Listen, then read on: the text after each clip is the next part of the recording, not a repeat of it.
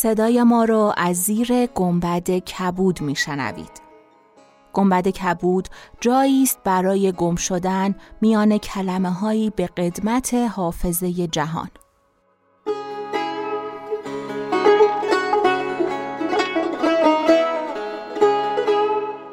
سلام من شقایق جهرومی و دوستانم شما را به زیافت نور و کلمه دعوت می‌کنیم به اپیزود هفتاد و هفتم گنبد کبود گوش می‌کنید.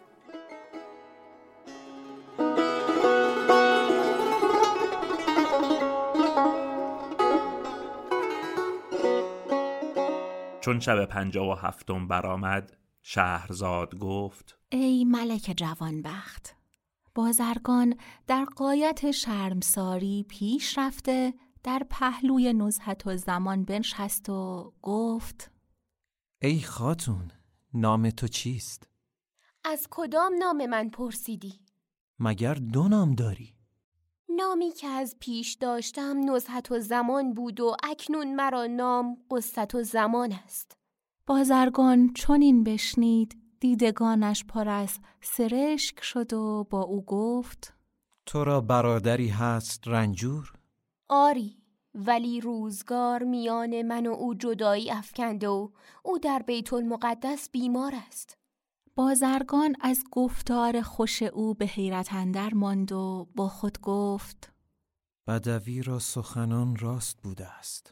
نصحت و زمان را از مملکت و پدر و مادر و از بیماری و قربت برادر یاد آمده آب از دیدگان بریخت و این ابیات برخاند. نصیبم از ستم چرخ جور شد شب و روز. نصابم از فلک سفله هیج شد مه و سال.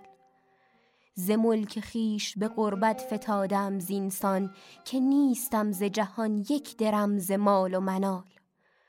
عزیمت وطن خود نمی توانم کرد. بمانده عاجز و مسکین چو مرغ بی پر و بال. ز دهر جور و جفا جز جفا طمع کردن زهی تصور باطل زهی خیال محال.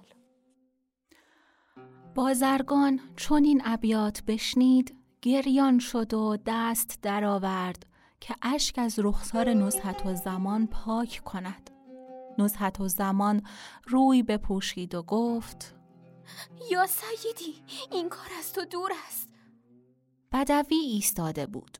چون دید که او روی از بازرگان به یک سو برد و بپوشید گمان کرد که نزهت و زمان نمی‌گذارد که بازرگان روی او ببیند. برخواسته با مهار اشتری که در دست داشت نزهت و زمان را همی زد تا اینکه آهن مهار به نزهت و زمان خورد و نزهت و زمان را به زمین بیانداخت. ریگی بر جبین نزهت و زمان فرو رفته جبینش بشکافت. خون به رخسارش همی رفت و همی گریست تا بیهوش شد. بازرگان نیز بر احوال او گریان شد. با خود گفت این کنیزک را می‌خرم. اگرچه همسنگ او زر بایدم داد تا او را از این ستمگر خلاص کنم. آنگاه بازرگان بدوی را دشنام بداد. چون نزهت زمان به خود آمد خون از رخسار خود پاک کرد و زخم جبین با کهنه فرو بست. سر به آسمان برداشت و با دل محزون بنالید و این ابیات برخواند الا ای گردش گردون دوار ندانی جز بدی کردن دگر کار. نگردی رام با کس ای زمانه نبندی دل به مهر هیچ هوشیار.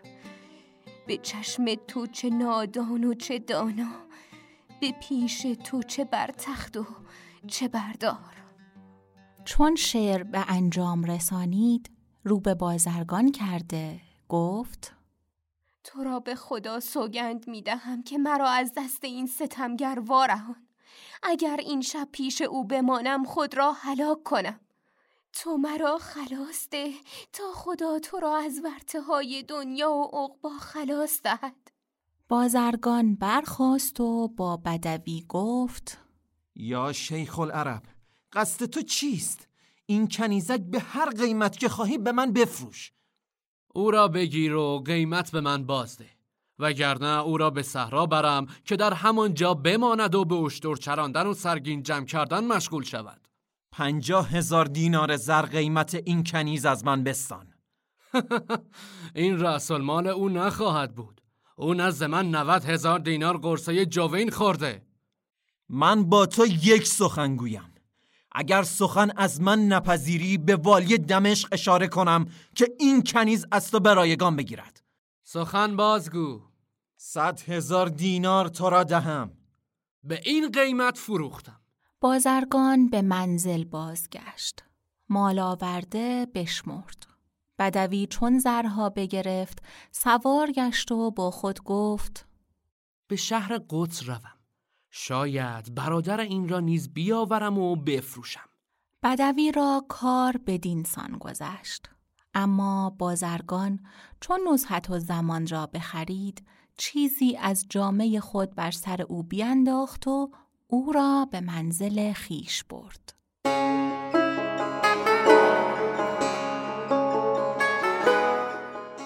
چون قصه به دینجا رسید بامداد شد و شهرزاد لب از داستان فرو بست